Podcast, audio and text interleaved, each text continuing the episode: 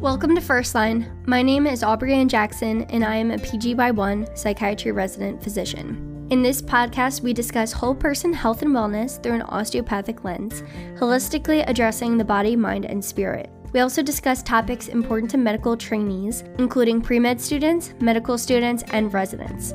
Thanks for joining me.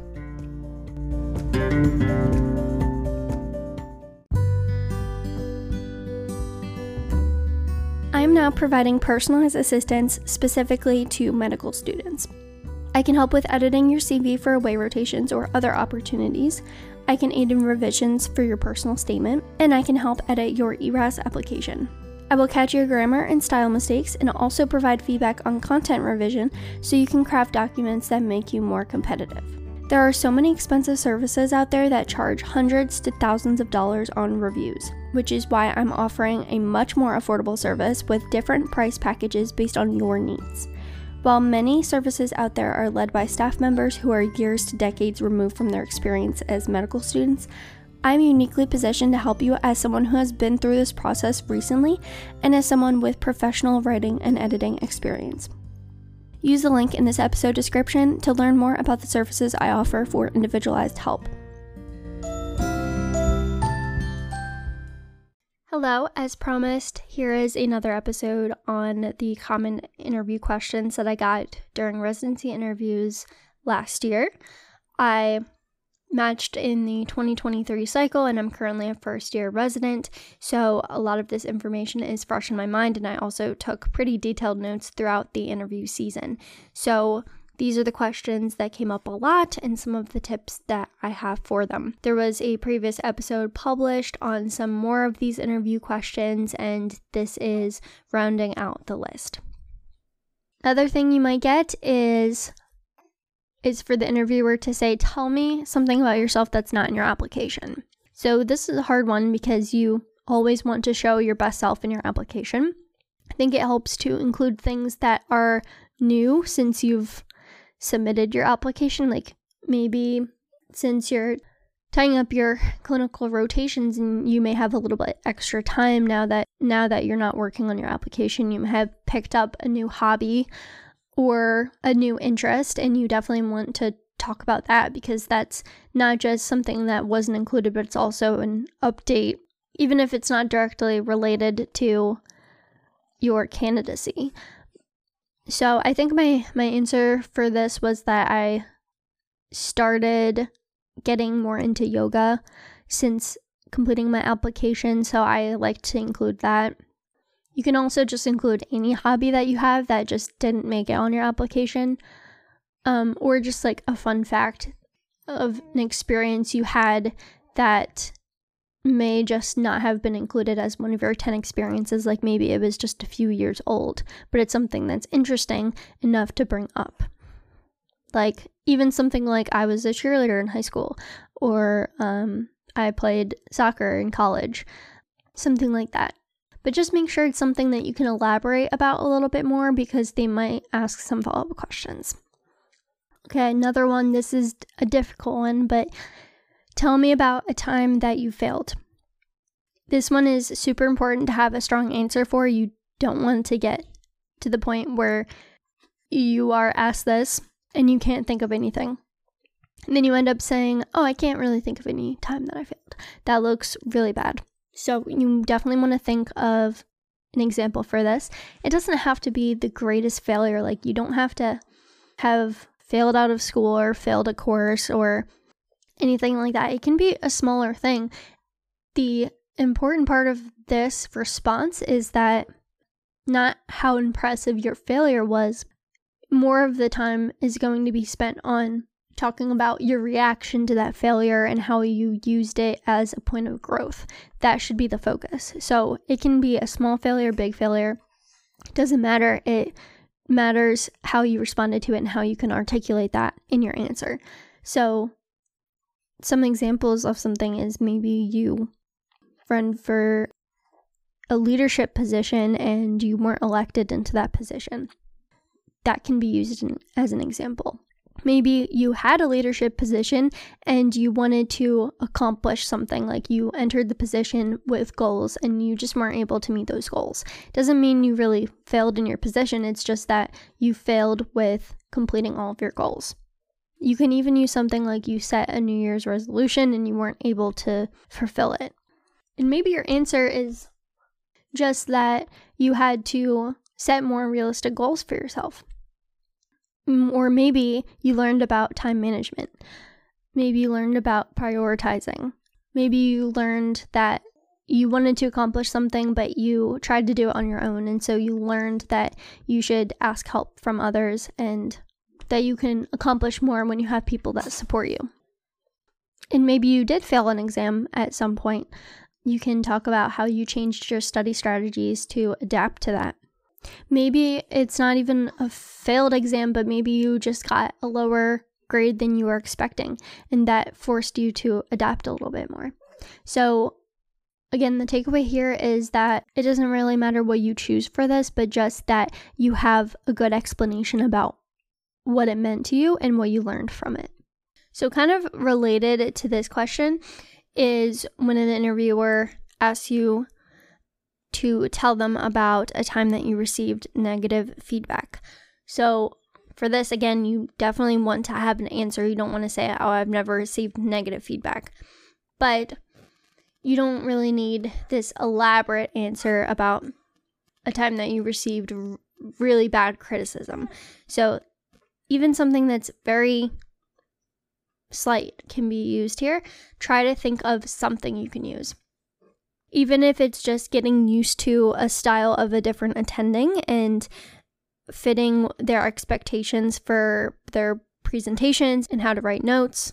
The real point of this question is that you can identify some sort of shortcoming that you've had throughout your medical school journey. And most importantly, you can elaborate on how you adapted to it and being flexible and changing what you were doing based off of feedback they received. Because ultimately residencies want to have residents who are teachable and who can learn from their mistakes and can take feedback and apply it by improving whatever they received that negative negative feedback on which is one of the most important qualities in a resident so you can be top of your class while you finish medical school, but it's really important that you're growing throughout residency because even the best medical student will not know as much and will not have as much experience as a resident when they're completing residency. So it's really important for residencies to identify that you are someone that has demonstrated this in the past of receiving negative feedback and responding to it appropriately. You don't want to include an example of when you received negative feedback that you disagreed with because then you can't show how you adapted to it. If you disagreed with it, maybe you just continued doing what you were doing before. And that's really not the point of this question. You definitely want to use a different example than that.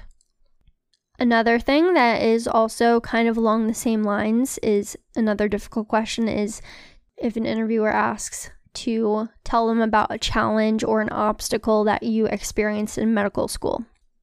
So it's kind of especially similar to the tell me about a time you failed, but it's a little bit more specific to medical school and doesn't necessarily need to be a failure. It can just be something that you had maybe in your personal life, or maybe something that presented itself that could have led to a failure, but it's more about anticipating something to be difficult and again adapting to it and changing how you were approaching things so that it maybe doesn't lead to failure. But it's okay to use something a similar answer to this question than about the time that you failed with that emphasis on the learning opportunity that's there but when you're asked when you're asked this question it's also okay to speak about some kind of almost like a risk factor to having failure in medical school and how you were able to confront that challenge and and still rise above it. Maybe you had to change your learning style when you first started medical school. Maybe what you've always used during undergrad wasn't working for you anymore, and so you had to ask for help. Maybe you had a lot to balance in medical school. What again is key here is to briefly discuss what the challenge was, but to focus more on what changes you made and how you adapted to that challenge.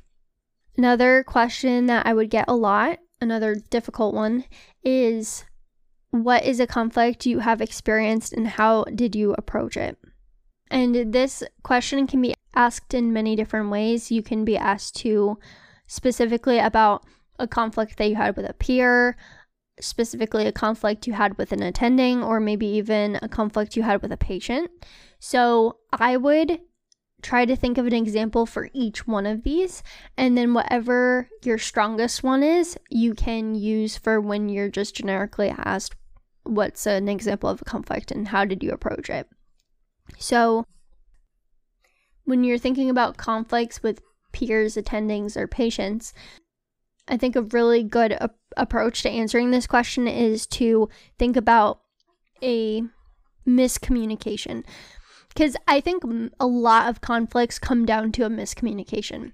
And this is the best kind of conflict to discuss because you're not you're not really blaming any one party. You don't want to talk about a conflict where to speak about it, you have to blame a peer, an attending, or a patient for being wrong about something. So I think miscommunications work the best here. And again, briefly discuss the conflict and focus more on how you approached it. Focus on how you alleviated that miscommunication and how you bridged the gap between what you were thinking, what that other person was thinking. And emphasize your ability to take a step back and look at the whole situation and use some critical thinking and analysis to, as well as empathy, to put yourself in the position of the other person and then realize where they were coming from and then bridge that miscommunication. I think that is the best way to approach this question. Obviously, I'm speaking very vaguely, but you're going to provide the appropriate language based off of the personal experience that you've had. And I, with all of these questions, I recommend not making something up that never happened. I would be surprised if you have never had a conflict. Choose something just so you can do that thought exercise of how you approached it so that the interviewer can get a good idea about if a conflict arose during residency that you would be able to handle it appropriately. One question that is kind of difficult to answer and I can't really provide too much specific advice for it, but one that you should be ready for is to describe what a good doctor is in your specialty and to describe what a bad doctor would look like. So, when thinking about what a good doctor would look like, you can absolutely refer to attendings that you've had in the past, and you should think about this when thinking of an answer for this question. And for this, focus on soft qualities. I think that comes across a little bit better if you can talk about bedside manner and empathy and clear communication and inspiring patients and focusing on preventative care in addition to addressing the chief complaint and things like that. Those are just a few examples. But ultimately, you want something that you personally identify with, and it's going to look a little bit different specialty to specialty as well. So, maybe in a surgical specialty, you can talk more about the teamwork aspect of being in the OR. When speaking about what a bad doctor would look like in your specialty. You don't want to speak in particularly about attendings that you have in the past, even if you are inspired by this by certain attendings with this answer, but speak a little bit more hypothetically with this. I think it's really just going to be the opposite of what I described as with a good doctor. So it's maybe someone that is driven more by results instead of process, someone that has poor bedside manner, someone that rushes through to see patients instead of taking the, their time when appropriate, someone who cuts corners, and maybe someone that gets burnt out and doesn't really have any stress relievers. So, those are just an example of a few things to talk about. But again, you'll find different things with different specialties that would make sense to include there. And then, of course, there's the question of where do you see yourself in blank number of years? And I think the most common intervals I got was five years, 10 years, and 15 years. So when you're thinking about five years, just think about it for a second. This means that you are maybe finishing up residency, um, maybe a few years out of residency, depending on what specialty you do, and maybe you're still in residency. So just think about what that would specifically mean for you. So, if your family medicine were another three year program, then you know you can talk about just an early early career you know are you working outpatient inpatient? Are you going to establish your own practice? Are you going to be in academics? Are you going to be in a community hospital serving um, underserved patients? So just little things like that are you going to pursue fellowship? So maybe you're still in training. If you're doing internal medicine, maybe you're doing a cardiology fellowship. So either those like early career or, you know, you're finishing up your education. So you're providing more of those educational goals. So when you get the 10 year question, that means that you're a few years out from residency. So this should be like the very representative idea of what you want to do with your practice of medicine. So, really, these are your longer term goals of where you kind of see yourself practicing. The 15 years or anything longer than 15 years, you want to maybe focus a little bit more on legacy. So, maybe you want to touch on mentoring younger physicians and more early career physicians Maybe you want to talk about advocacy and serving in different administrative bodies. Maybe you want to talk about getting more into education and refining your craft. Maybe talk about being a lifelong learner. And you can get a little personal too. You can speak about starting a family or if you already have a family, you can talk about how how old your kids would be at that time. So make it a little bit personal. You can add these little touches. Maybe you'll say that you want to, at that point, you would be taking off a few weeks out of the year to travel. I think that's totally appropriate to say. And it doesn't make you look bad for not wanting to work 365 days out of the year. So you can include some personal goals as well. That's kind of part of this question as well. Okay, another kind of difficult question is what would you bring to this program?